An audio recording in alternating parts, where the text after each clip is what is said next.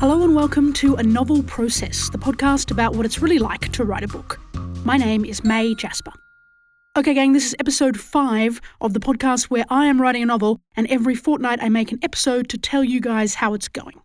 This episode, I want to tell you about a research trip that I took in the last fortnight.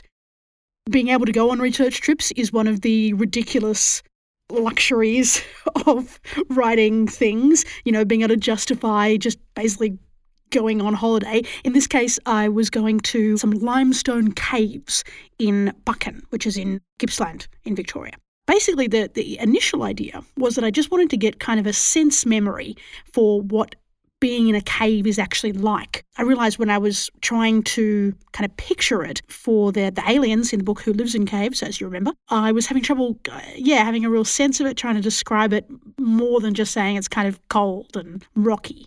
But the trouble is that these limestone caves are about four hours' drive away from where I live, and I don't have a car.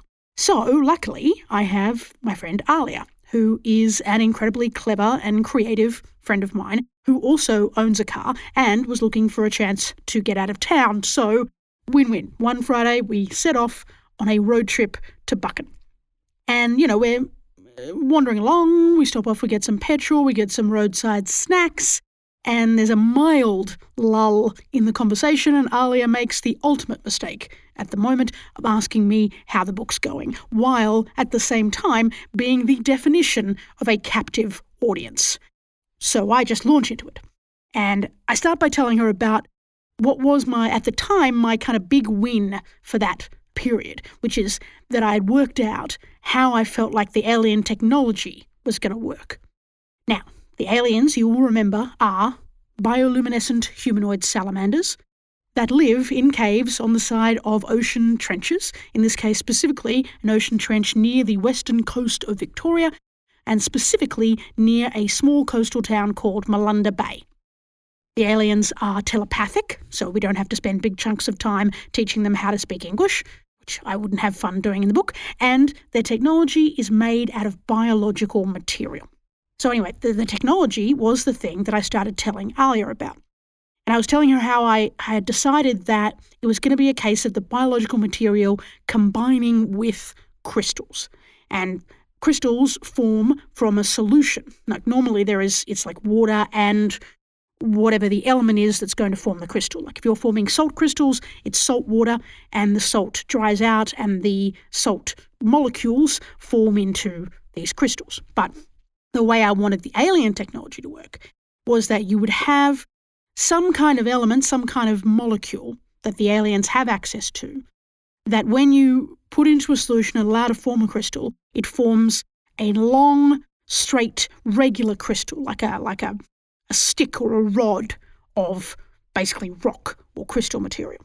And that one of the properties of this particular element or molecule was that if in that solution you also included some cells from biological material, like, for example, say, muscle cells. You could put those into the solution, and the crystal that would form would again be a long, thin kind of rod or stick, but because the cells would be incorporated into the crystal. And by being in the crystal, it would still be a very regular formation.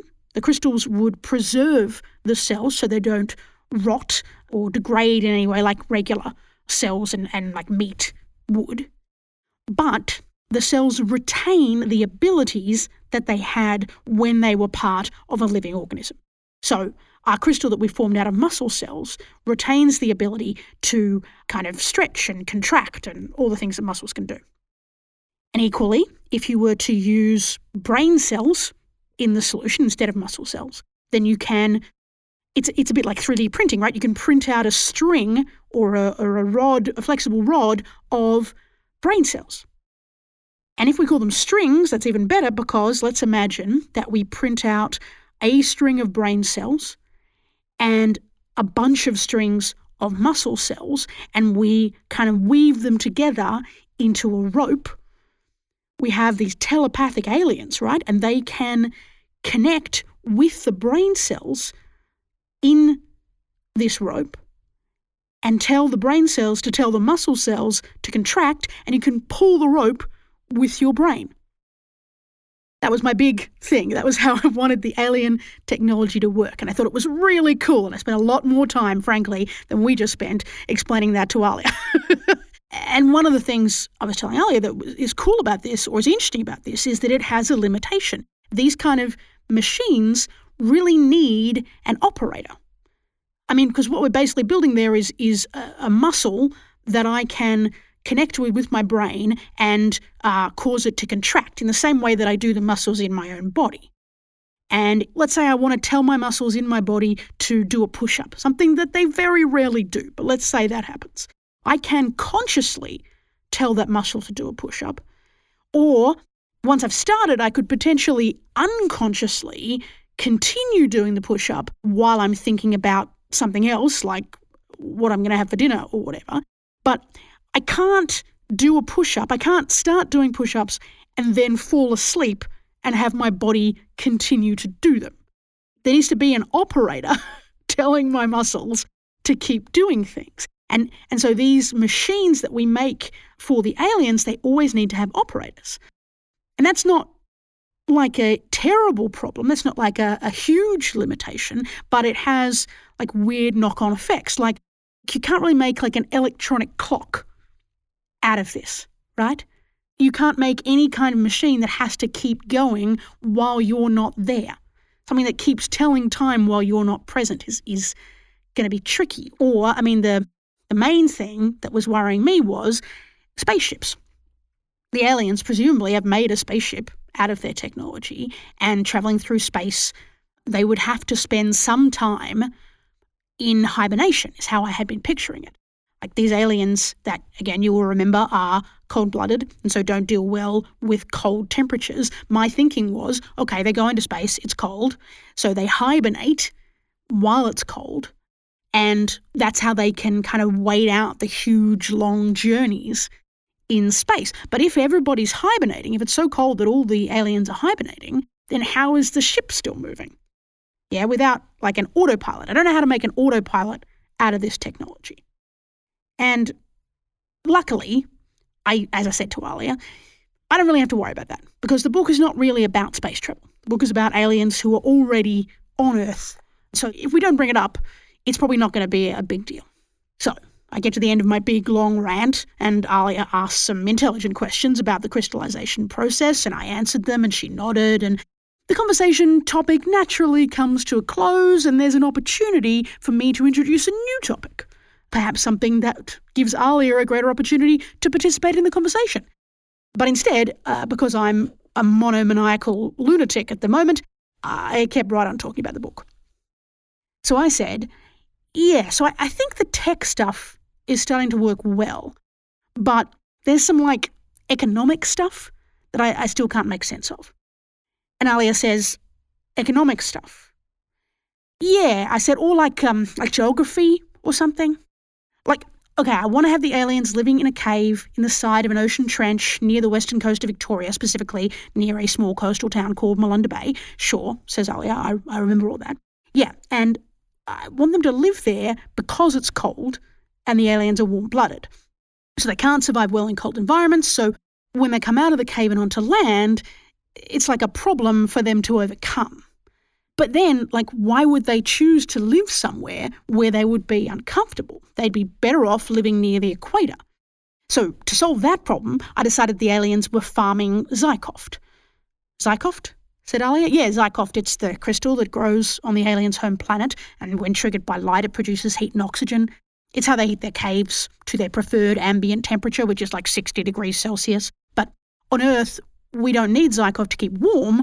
It's a fuel that produces heat and doesn't emit carbon dioxide. So it's like an alternative energy source. And the thing I decided was that the aliens were shipping it all over the world, and that's why they would need to be near Malunda Bay, because Malunda Bay has a deep water shipping port. Okay, says Alia. So what's the problem? Right. So why are the aliens giving us Zykoft? Is it like rent? Are they paying for the use of their cave with Zykoft? And if so, what are we going to do if they don't pay? The cave is hundreds of meters below the surface of the ocean. It's a high pressure environment full of water and extreme heat. Humans can't survive in the cave, let alone evict somebody from one. It's it's kind of weird. Okay, says Alia, maybe they're selling us the Zykoft? Maybe, I said, but how are we going to pay them? In money? They live in a cave. What are they going to do with money? Nah, said Alia, we should pay them in biological material. Okay, I said. Like, maybe their spaceship is damaged, said Alia, and, and they need a lot of biological material to fix it. Huh, I said. I mean, Western Victoria does have a lot of sheep farming. Right, said Alia. So uh, we give them hundreds of sheep carcasses and they give us Zykoft. Okay, I said. That's, that's like weird. I like it. But I don't know if I want them to be repairing the spaceship. Because then they might have to repair the autopilot and I don't even know how that works. No, no, no, said Alia. That's the best bit. Because, like, okay, the autopilot is just going to be like a collection of brain cells, right?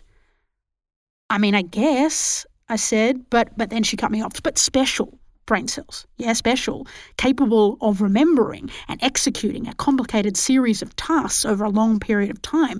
Brain cells that are capable of learning. That's what you need. Okay, I said. So, said Alia, they're getting all these sheep carcasses, but the sheep brains are not going to cut it. Sheep are not good at learning. But you know who is, though? Oh my God, I said. They need human brains. They need human brains, said Alia. And that, ladies and gentlemen, is why you don't write a book by yourself. Yeah. I mean, there are sections of writing a book, as it turns out, that you need to do by yourself, like the bits where you stare helplessly at walls or beat your head against the keyboard in frustration or write the actual sentences that are going to end up in the actual novel, which I haven't tried yet, but, uh, you know, I think is probably going to be fun when I get to it. I mean, yeah, there is stuff that you have to do by yourself, but in the planning stages, it is so easy to get yourself into these ruts and just not see any way out of it because, you know, your brain works in a certain way, and so you just keep going down the same groove. And it's amazing how quickly someone who doesn't live in your head and doesn't have your brain can have insights that just jerk you straight out of the rut, just like that. Now, the engaged listener will have noticed that the book that Alia and I were just discussing, it doesn't sound a lot like a gentle small town sitcom. And it's true. I think, unfortunately, that this book is evolving, that the premise episode, episode one, I think is going to be out of date really quite quickly. We seem to be heading more in kind of a horror direction. There's a, there's a lot more Frankenstein in here than I would have first predicted. And that makes me pretty excited. And I was even more excited when we actually got to the cave. Yeah, the cave that we were driving to. As I say, I hadn't been in a cave in a long time, not one with like stalagmites and stalactites and everything. And seeing it that day, after spending four hours in a car talking to Alia about making machines out of basically meat, the thing that struck me was this cave. It looked like a goddamn butcher shop. Everything in there looked incredibly organic and squidgy. There were patches of floor covered in tiny holes formed by thousands of years of water droplets, and the whole floor just looked like a big slab of pancreas. There were these thin sheets of crystal banded with different levels of oxides from the dirt above, and they just looked like slices of bacon. It was amazing. And, and the stalactites and stalagmites, they're formed when water runs through limestone or calcium carbonate. And when the water dissolves the stone, it picks up tiny amounts of calcium and deposits it into the formations. So, stalagmites and stalactites are literally made out of calcium. It is no wonder that they look like bones. Basically, what I'm learning is that when you're writing a book, you need input. Yeah, stuff coming in from the outside to interrupt or recontextualize the swirling thoughts in your own brain. Sometimes that means taking a research trip to a limestone cave to see if it looks like a butcher shop. And sometimes that means just talking things through with a friend or, or multiple friends. In the period after the research trip, what I started doing was just setting up a series of meetings with my friends to talk about stuff. And as a result, I have this idea is just growing all the time. And I feel like I've got a huge amount more material and a greater understanding of what about the book works. It's really exciting and fabulous. So, with this insight in mind, we are now going to make a little change in our process here at A Novel Process. From now on, if you're listening to one of these episodes and you suddenly think of a question you want to ask me, or you want to make a suggestion or object to something that I'm saying, if you have an input of any kind, please tell me about it on one of the Victorian Theatre socials. You can find links to all of them at the website, it's victoriantheatre.org, and you just need to make sure you use the hashtag a novel process and we'll find it. Your input might end up in a future mailbag episode of the podcast, or it might even end up in the book. Man, who knows? Anyway, that's what I've been thinking about for the last two weeks. I'll be back in a fortnight. In the meantime, again, the place to leave inputs or just to keep up to date with the novel process is on the Victorian Theatre Company socials or at the website, victoriantheatre.org. Have a good one.